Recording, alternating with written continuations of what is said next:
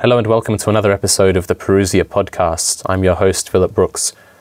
Today we're joined by a very special guest. His name is Father Thomas Safatsis. He's a priest of the Fraternity of St. Peter, which is a, um, a fraternity of priests, a society of apostolic life, which celebrate exclusively the sacraments in the extraordinary form of the Roman Rite. Um, I just finished recording this interview and and it's good. It's a, it's a deep episode. I think you're going to get a lot out of it. So stay tuned and enjoy Father Thomas Safatsis of the Priestly Fraternity of St. Peter.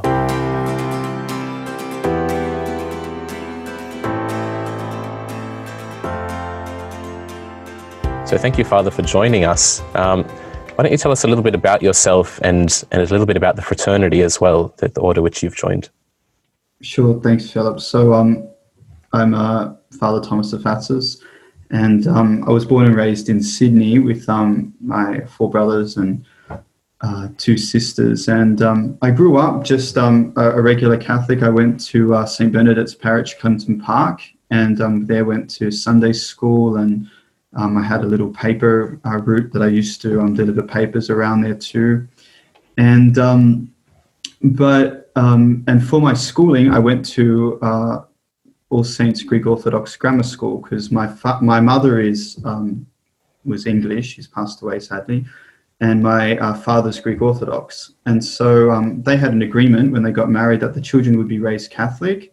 We would be raised Catholic, but um, that we would go to a Greek school to get an appreciation for our Greek heritage and culture. So um, I went to um, All Saints uh, uh, Grammar School growing up. Had many fond, fond memories of the school. Um, but on um, from age three, actually, on uh, Friday evenings, I attended Holy Family Religion School in Lewisham. Now, Holy Family was founded by um, a wonderful nun, Sister Moore Woodbury, and um, she um, she set up this religion school. In fact, I think at its prime, it was running in five different locations around uh, Sydney. Uh, really doing a really good job in teaching the faith and imparting those eternal truths of the faith to the children who attended the school. And I could tell you so many wonderful stories about Sister Moore and how she really instilled us. She wasn't happy with me going to attending um, chess uh, growing up, but so she really made the point clear that you know catechism and learning the faith was one of the most was the most important thing.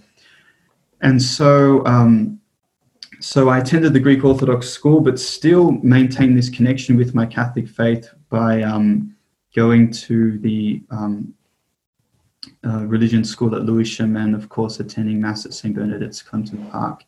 And um, growing up, I enjoyed um, playing tennis, chess, as I mentioned, and um, yeah, I played some piano as well. But um, during high school, I guess I was wondering what to do with my life, as I'm sure everyone does.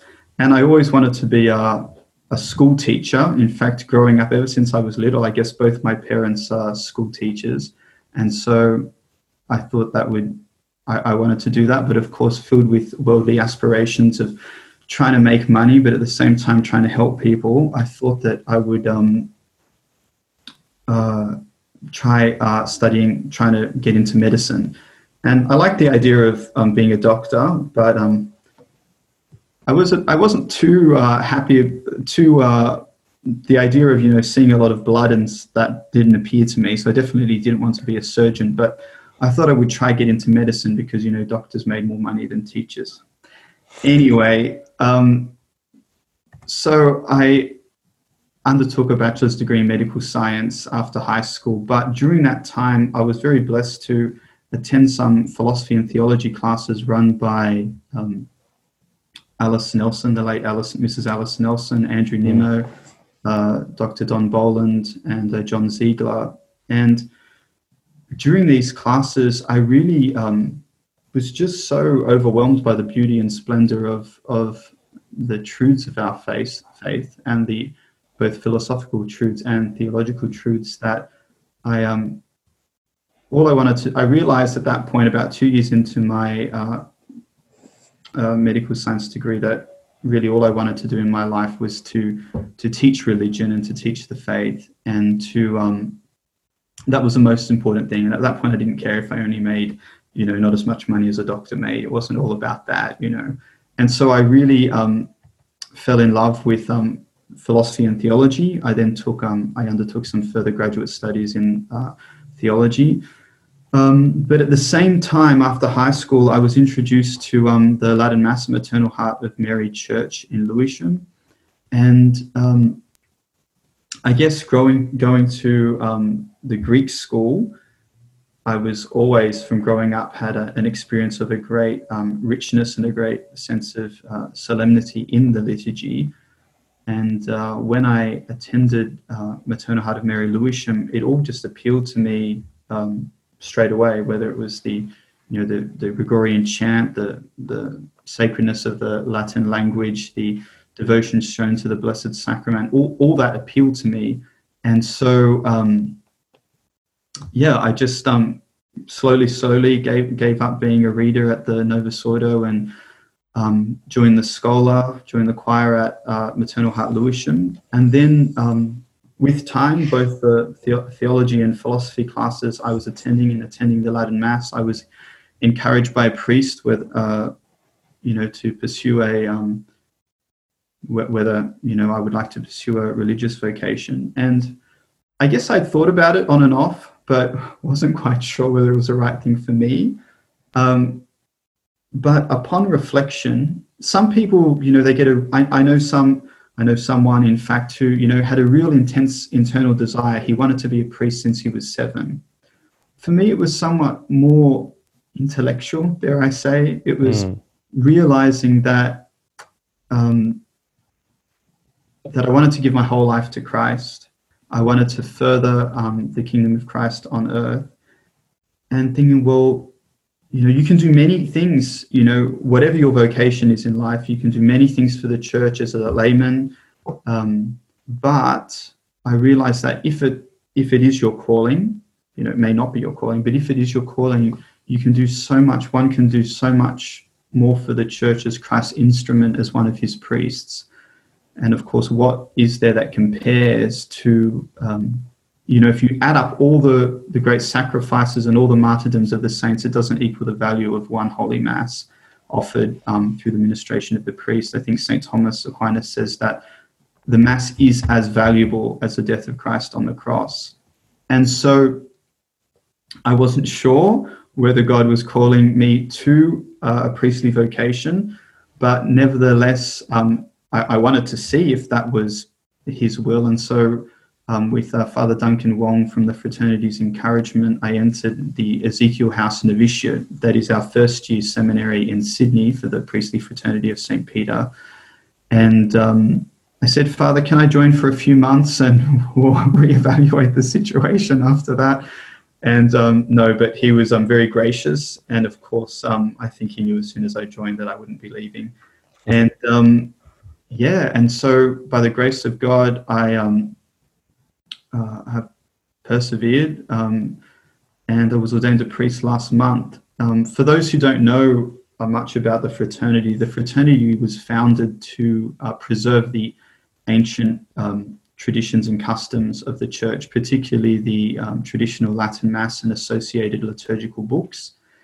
And um, of course, our um, formation in seminary is also based a lot on the philosophical and theological methodology of St. Thomas of Aquinas. And of course, um, both wanting to join an order which promoted the traditional uh, rites and practices of the church, and also knowing as well that this was an order which highly valued the philosophy and theology of St. Thomas, which I had studied after high school and really um, uh, grew to love um, for that reason and for many more, um, I, I, decided to join the fraternity, and here I am.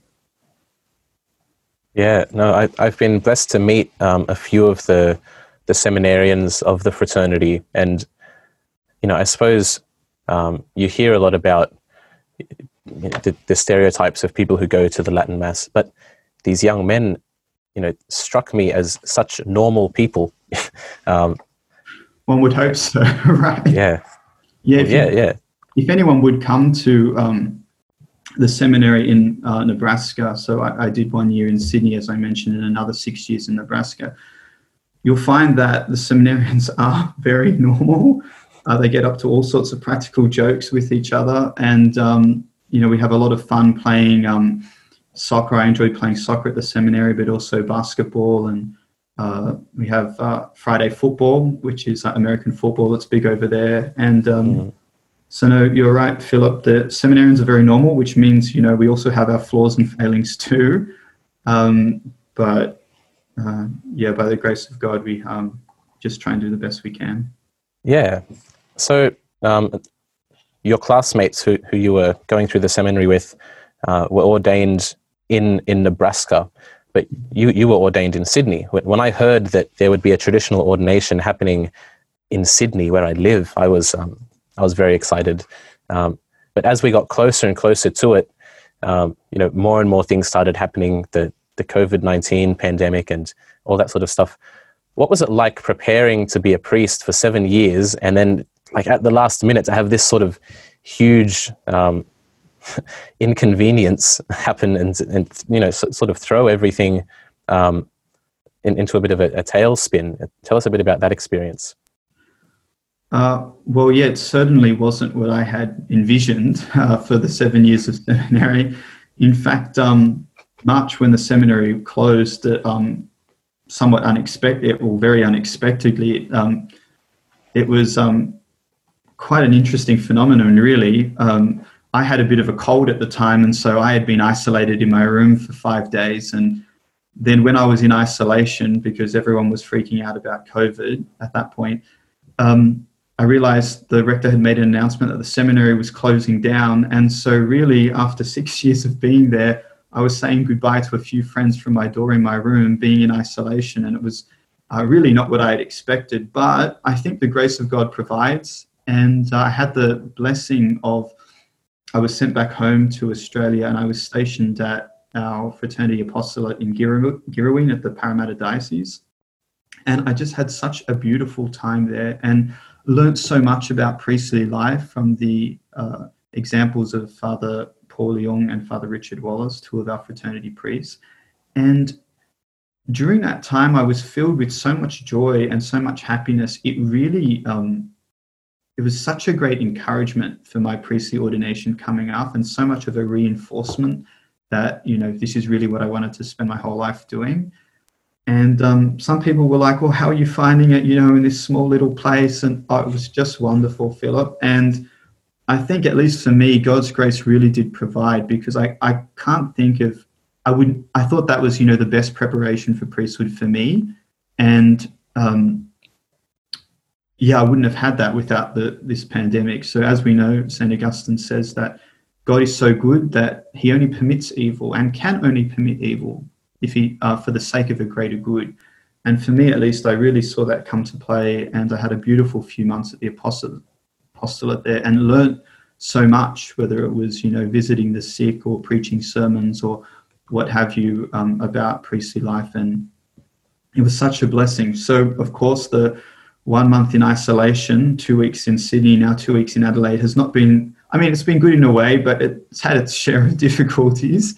Mm. Uh, but that being said, um, God's always, you know, um, so incredibly wise with all his decisions. And so the ordination certainly wasn't what I had expected. I was expecting you know, a big full cathedral and was planning to invite, you know, everyone that I knew, everyone, all my, um, all those who had, you know, helped me out growing up, um, benefactors, family, friends, loved ones. Um, but it, it all became very, very stressful in a way because at first we thought we could have 500 people at the ordination, and then we sent out ordinations for 500 people, and then we were told it was uh, it had been restricted to 100, but don't worry, we'll probably get an exemption. Well, the exemption didn't come through. Mm. So we were down to 100 and we had to cancel invitations. And so people were upset.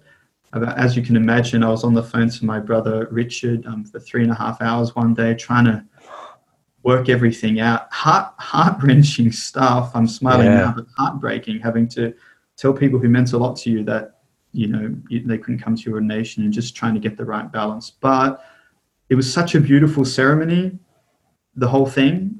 And my first mass was the happiest day of my life. It was all just so wonderful. And um, Yeah. I've just God's grace always provides. Well, thanks be to God. It's um, it's great to hear that even out of um, like this global pandemic that we're going through, that, that God can still bring um, such such graces um, into our lives. You know, like um, I, I, think I heard from um, some priests on, on, the internet that the the experience of being ordained, where you can only have like I think some of them in America could only have like ten people at their ordinations at, at different times during the lockdowns, and um, you know a, regular priestly ordination is a huge event. You know, you're, you're, greeting people and giving first blessings for like hours after the, the actual ordination. But being able to, to actually pray a little bit more um, after being ordained, um, some people have said is uh, like a really worthwhile and, and such a such a grace. Father, tell us a little bit about maybe the, the theology behind the sacrament of holy orders and then how this manifested in an experience of being ordained a priest. Um, you, know, to, you know, bring us with you into the into the cathedral as you're being ordained. What, what's going through your head? What, what's that sort of like? Oh well, okay. Well, I was rather um, nervous, as you can imagine. Um, being this imparting this great grace, you know, you're a priest. Um, once you're ordained a priest, you're a priest forever and um, there is a, a, character imprinted on your soul which gives you the um, the power to consecrate the body and blood of our Lord. And um, if you read the works of um, you know Saint John Chrysostom or uh, Saint Alphonsus, you might shudder in fear at such a great grace. But um, so of course I was quite nervous in many respects, but um, and I think the ordination for me was very uh, a surreal experience and kind of overwhelming, and um, but so beautiful as well. I, I really, uh, Philip, to be honest, it, it's all kind of a blur.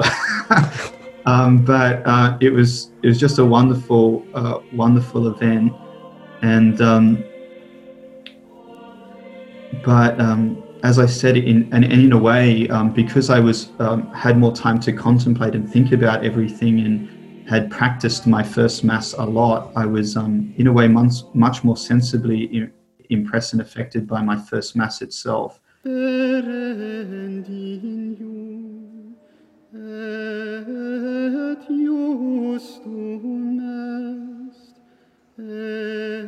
Ecum et salutare, nos bis semper et umbique, gratias angere, Domine sancte pater, omnipotens eterne Deus, qui unigenitum tuum in cruce pendentem, lancia militis transfigi voluisti, ut apertum cor divine largitatis sacrarium, torrentes nobis fu miserat miserationis It was so beautiful during my first Mass when, um, right before the uh, uh, communion, uh, I was filled with such deep consolation and such interior peace. Mm. And I was so happy, and it came so unexpectedly.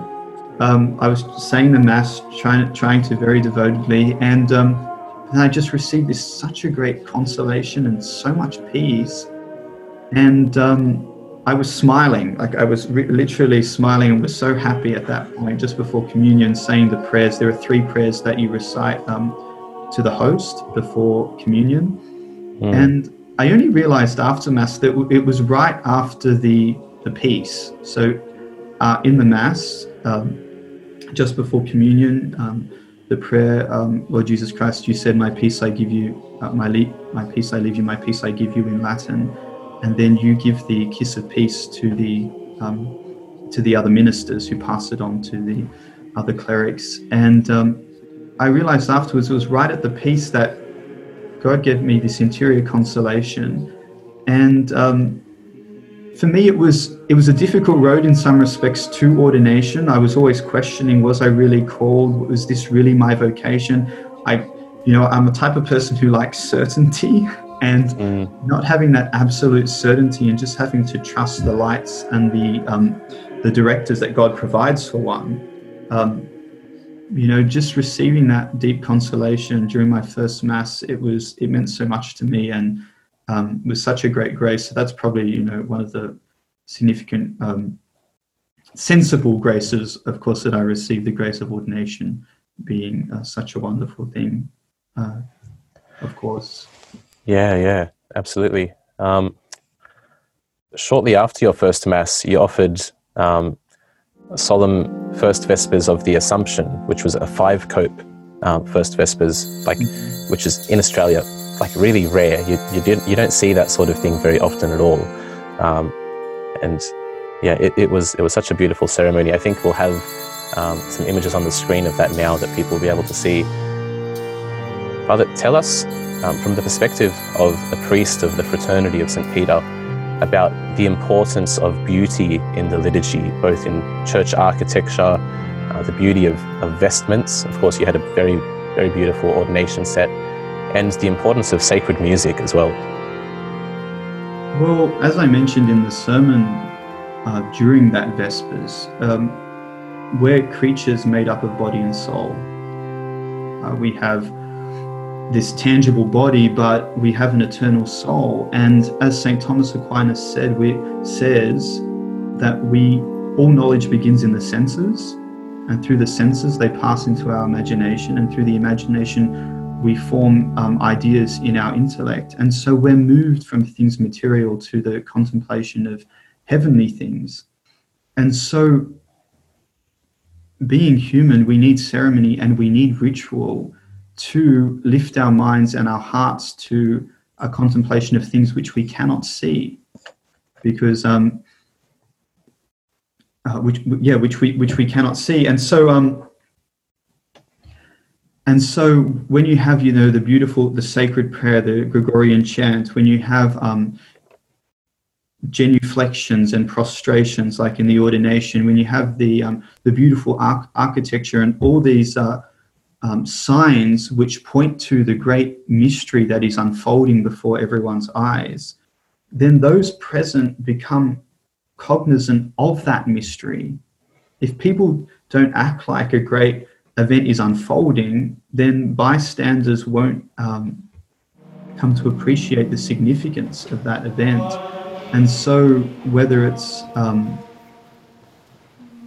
in the way one receives uh, communion, in the traditional rite we receive kneeling, that reinforces belief in the true presence of our Lord. Whether it's the um, the uh, beautiful architecture and these glorious Gothic cathedrals, say pointing to heaven, then that reinforces the notion that this is the house of God wherein God dwells. In the Old Testament, there were all these prescriptions for the sacred, uh, for the temple and of course the um, the glory cloud of God dwelt in the temple. And um, but we have something greater. We have the substantial presence of the Son of God present in our church, and so all things should testify to to our King's presence here in the church. And so all this ceremony, all this ritual, it's not an exercise in vanity. Far from it. It's an an exercise in um, which helps us worship God better and humbles us because we become aware of God's great, um, His awesome majesty. And, um, and the way we believe, the way we worship will affect the way we believe. And if we, if all the things in our, our worship point to the truths of our faith, then it will reinforce um, what we believe. And so um, it was a great joy to me to be able to celebrate uh, with my confrere priest the, the first Vespers of the Assumption at Maternal Heart at Lewisham. Um, we have these ceremonies for the great feast at our seminary in Nebraska, but not um, not only does it give great glory to Our Lady, it's her feast day, and um, whenever one honors one's mother, one honors the Son, and so we give great glory to Christ. But um, also um, I think it, it really reinforced to everyone present the just the awesome splendor and the majesty of our great God and how much that you know He's given us everything we have, and so an hour and a half in solemn vespers and benediction, I think is you know it's um as the saying goes, it's the least we can do to mm. give something in return. Yeah, absolutely, Father. Um, you're you're 100 percent right. In in the formation of a priest, um, a lot of people give up a lot of things. You know that there has to be the the young man who's willing to give totally and wholly of, of himself to give his life for the service of others. Um, there also has to be you know people willing to support him in his formation to the priesthood. Um, tell us about the importance of benefactors in, in the formation of a priest, um, just as they're important in you know, running a ministry like Parousia in, in order to fulfill her mission of evangelization, formation, and leadership. Um, I'm sure it's very similar with uh, the formation of, of, a priest. One of yeah, one of the great joys of being a priest is that so many people have been so kind to um, to me, but to, to many of the seminarians during our formation, and so very generous. And the most important thing is prayer because every prayer. I heard an old lady say it to me once. She said, "Every prayer is golden," and really, um, we we really don't can't imagine really all the all the graces which God gives to to souls, to priests, to seminarians, to religious through the prayers of the faithful. Yes, it's our job to pray for everyone, to the faithful entrusted to us especially, but for the whole church. But um, the prayers and support of the faithful um, really um, um, win so many graces for us, um, you know, through Our Lady and um, which come to us through the hands of Christ. And so these prayers are a great consolation to have people saying that they're praying for you through seminary. Um, you know, everyone has their difficulties in life, but seminarians have their own difficulties too. You know. Um, but whether it's you know in the study or the you know the uh, you know the, the, different challenges in your tasks or, or, what have you or different doubts that you might be going through but knowing that people are praying for you is a huge consolation so um, spiritual benefactors in, in that sense are so so valuable and um, also of course monetary benefactors because we can't run a seminary we have to employ you know the the kitchen staff the cooks and the chefs um, if the seminarians would do all the cooking, it would take time away from more important things like our study, right? Yeah, and, yeah. Um, prayer. Not, I mean, we help out. We do all the washing of the dishes. We do. We clean the whole seminary. We um, we do. We divide up a lot of tasks at the seminary, but um, we can't do everything. We need, you know, the the rector's um, a, a, a personal secretary to help him running things. We have the um, the porter, the the the secretary in the office there at the seminary. We have the business manager. Uh, we have all the, the lay professors who do a wonderful job teaching us. And all these need to be paid in order to have a successful running seminary, right? Mm, At least in the States, I think they estimated that it costs something around, I could be wrong on the details. I, I don't quote this exactly, but something like $30,000 a year to, um, for, for each seminarian. And they ask each seminarian to try and con- contribute through his benefactors about $7,000 to help towards that. And so having generous benefactors who, um, you know, God has blessed them with um, many with many things. Perhaps they've had a very successful career, and they realize, okay, God hasn't called them to be a priest. They've been called otherwise, and they can glorify the church and set the world on fire by faithfully fulfilling their vocation. But they would like to give something to help the formation of priests. And it really, I know it will set our rector at peace if we have generous benefactors because he knows that everything is taken care of. And so um, I can't tell you how much, um, first and foremost, spiritual benefactors in terms of prayer and good works and sacrifices, but also monetary benefactors do um, to help further the work we do. And as I was going to say when I started, that one of the joys of being a priest is that you know, now I can offer something back for all these generous benefactors. I can offer mass for them. And, um, you know, some people are so generous, you think, well, how can I ever repay them? Well, I know that I can offer them something now that's, you know, in the, in the great scheme of things, is, is worth more. It's the whole the holy sacrifice for their intentions and for their um, sanctification and their salvation. And thanks be to God um, for that. So Absolutely. very, very grateful. We're also grateful for all our benefactors, as I'm sure you are at Parousia. And I encourage um, I encourage everyone out there to donate to all the great work you do, and if they feel most kind, to donate to the work that the fraternity does as well. Absolutely, yeah. Um, we'll make it easy for them by putting everything that they'll need to know in, in the description of this podcast. Um, so, Father, over over your seven years of formation, I'm sure you had many expectations of what uh, the life of a priest would be. You've been ordained now um, almost a month in that time, what have been some of the more unexpected grace filled moments that you've had? Um, the, well, the most unexpected one was, as I mentioned, that beautiful grace celebrating Holy Mass. And um, uh, beautiful graces just in that in that first day. We had a very nice reception afterwards, and just um, seeing everyone so filled with joy on this occasion. Um, even uh, just everyday moments. For instance, I was crossing the border into um, into Adelaide, driving in my car. I'm still my last day of isolation now, mm. and um, just at the border, I met two police officers, and you know they were seemed quite happy to see a priest, and you know, one was talking about their um their, their days growing up in high school, and um, I said, "Oh, would you like my uh, my first blessing as a priest?" And they were very receptive, and just um, you know, and so, you know, never thought I'd be giving our, a first blessing to two police officers on the on the crossing the border into Adelaide, but your whole life, every day as a priest, um, particularly wearing um, wearing the cassock, which we we do, um, people were just uh, very enthusiastic and generally very positive. And even as a seminarian, I've really only had positive comments wearing the um, the cassock, the um, the black soutane, you could call it. And um, it's hard for me to pinpoint because the past of the two weeks following my ordination were just blessed and filled with so many graces. It's it's hard to describe individual moments, but just every day you just so many opportunities for grace um, be, and so and so many wonderful moments that it's.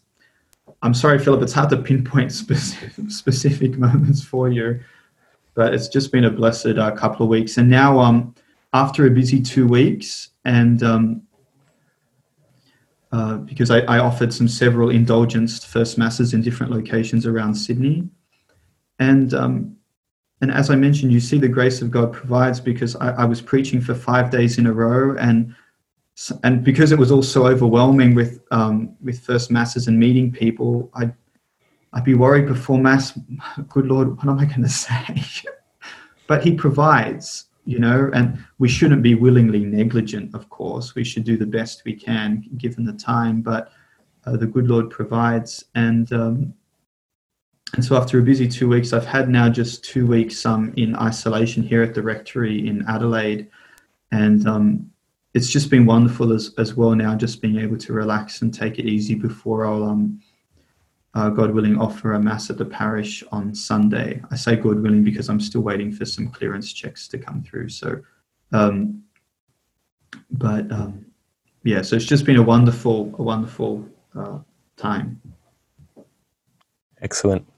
Well, um, yeah, no, thank you so much, Father, for for being with us today. I think, um, as everybody can tell, you're you're a great example of um, the joy of of the Christian life, especially in the context of the priesthood, um, and of somebody who has um, given of themselves and, and who's you know just about to embark on, on a whole lifetime of service for others. Um, Father, would you lead us in a prayer to finish uh, this episode? For sure, Philip. But I wanted to say just before closing that um, mm-hmm. I'd just like to encourage anyone out there who's thinking about a religious vocation that, you know, the world really needs priests, good holy priests, and, and good um, holy religious as well.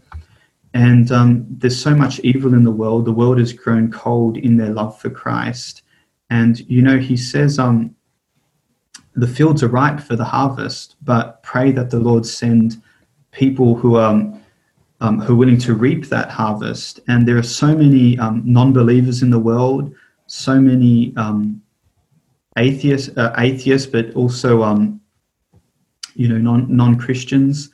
And um, of course, our Lord said, "I am the way, the truth, and the life." And um, I'd like to encourage people that you know, unless people say yes and and step up to the task, that you know, so many souls will be lost for a want of laborers, and, and such a, a, rich harvest will be lost for a lack of laborers. And, you know, you might read the lives of the, the saints and be um, somewhat daunted, uh, uh, find it daunting that, um, oh, you know, I don't think I can live up to what they did. And, you know, it's true that the, the devil apparently said to the curé of Ars, you know, if there were three priests like you, my empire would be ruined. It's true. Um, we don't have to be a curé of Ars. We would, you know, eating potatoes and living a mortified life. But God gives everyone the grace. We all should strive to be saints as the best we can. And I, I really encourage people that um, you really, really think if this perhaps is what Christ is asking you to, to, to be one of His priests, to be, um, you know, to extend, to, to offer His mercy to, um, uh, two two souls in the world, and um, uh, God only knows um, if if more young men would be generous and trust in the mercy and the the grace of God. How um what a, a wondrous transformation of the world would have if we had some um, uh, much more generous and, and much more faithful and, and holy priests. So um, we can end with um, a prayer now. Glory mm. be to the Father, and to the Son, and to the Holy Ghost, as it, as was, it was in the beginning, is now, and ever shall be, mm-hmm. world mm-hmm. without end. Mm-hmm. Amen. Our Lady, Mother of Priests, pray for us. In the name of the Father, and of the Son, and of the Holy Ghost.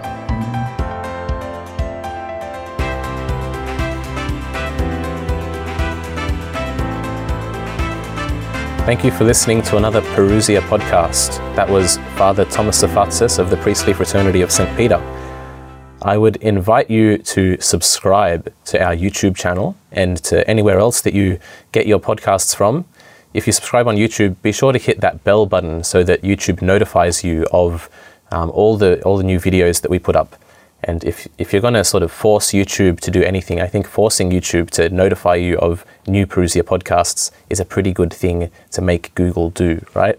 Um, if you've listened this far, I would also invite you to consider supporting us. If you go to parousiamedia.com forward slash donate, um, you'll find all the details in how you can um, offer um, your support in a monetary way to our mission your prayers are also very much appreciated. And as Father mentioned in the podcast, you can also support the Priestly Fraternity of St. Peter in the formation of their seminarians by visiting the Our Lady of Guadalupe Seminary website, which all the details of are in the description below.